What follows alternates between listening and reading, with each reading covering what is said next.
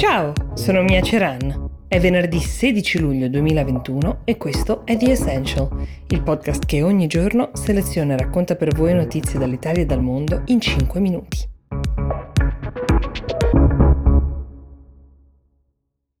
Se siete fan della serie The Americans o più in generale di storie di spionaggio, guerra fredda, l'attualità di oggi vi farà gongolare perché la notizia pubblicata in una caldissima esclusiva del Guardian ha tutti gli ingredienti che amate.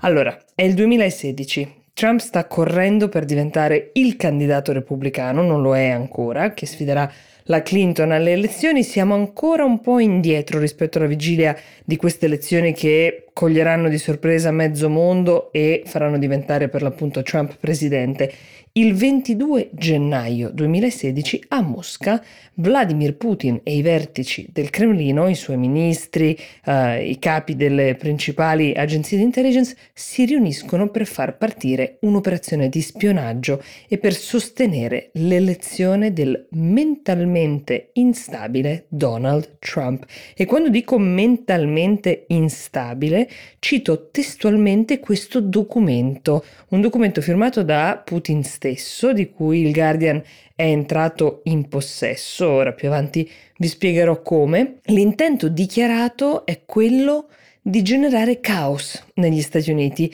di rendere particolarmente più instabile il paese per poter portare avanti l'agenda e gli interessi russi con più agio. Sui metodi il documento è un po' più fumoso, dice di usare tutti i mezzi e le forze possibili per raggiungere questo obiettivo. Ricostruendo quel che è accaduto, il Guardian suggerisce che dopo poco tempo, ad esempio, c'è stato l'hackeraggio dell'account della sua principale avversaria, Hillary Clinton, con conseguente leak di mail e danno reputazionale non da poco, però anche truppe che si sono mosse su internet, come ormai abbiamo imparato a capire, per seminare una serie di fake news sui social che tirassero la volata a Trump. Questo documento è scritto tutto in un linguaggio molto burocratico, è un documento più unico che raro perché non sono cose che di solito possiamo leggere ovviamente e ci mostra come si prendono le decisioni al Cremlino, come si prendono le decisioni o forse gli ordini,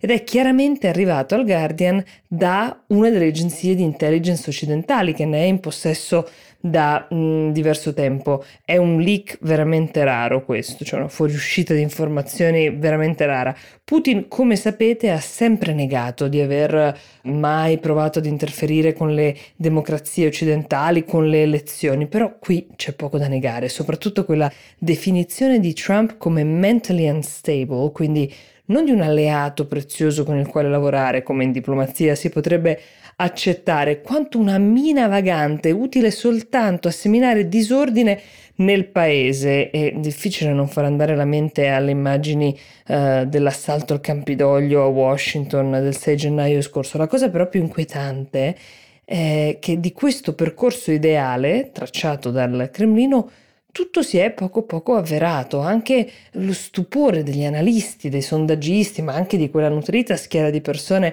che pensavano che Trump non sarebbe mai arrivato alla Casa Bianca fino alla notte dello spoglio, tutto di fronte ad un documento che rivela le intenzioni di una superpotenza mondiale oscura come la Russia, assume un altro sapore. Altra notizia che vale veramente la pena raccontare oggi è quella che vede schierate in una prossima potenziale battaglia legale l'Unione Europea contro due stati che ne fanno parte, Ungheria e Polonia. Questo perché in difesa dei diritti LGBTQ, il tema uh, dello Stato di diritto, del modo in cui i Paesi membri si comportano internamente è un tema costante, io ve ne parlo molto spesso in questo podcast e la notizia che Ungheria e Polonia possano finire nella più importante e più alta corte europea è decisamente una novità. Nella fattispecie di cosa stiamo parlando? Um, la Presidente della Commissione europea, Ursula von der Leyen, ha definito vergognose le misure che l'Ungheria ha preso, di cui vi ho parlato, per censurare qualsiasi materiale contenente riferimenti a temi LGBTQ nei libri, nei film destinati ai minori di 18 anni, mentre la questione polacca riguarda quel progetto di creare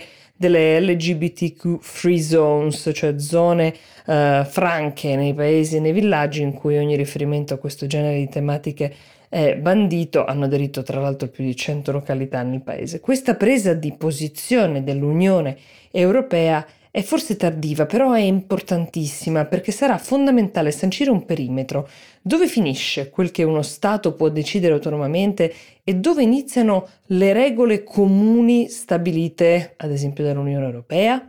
Ora i due paesi hanno due mesi davanti per rispondere alla Commissione, questo è il primo step delle sanzioni UE che possono portare appunto fino alla European Court of Justice e ad una pena pecuniaria ovviamente. Seguiremo tutta quanta la vicenda.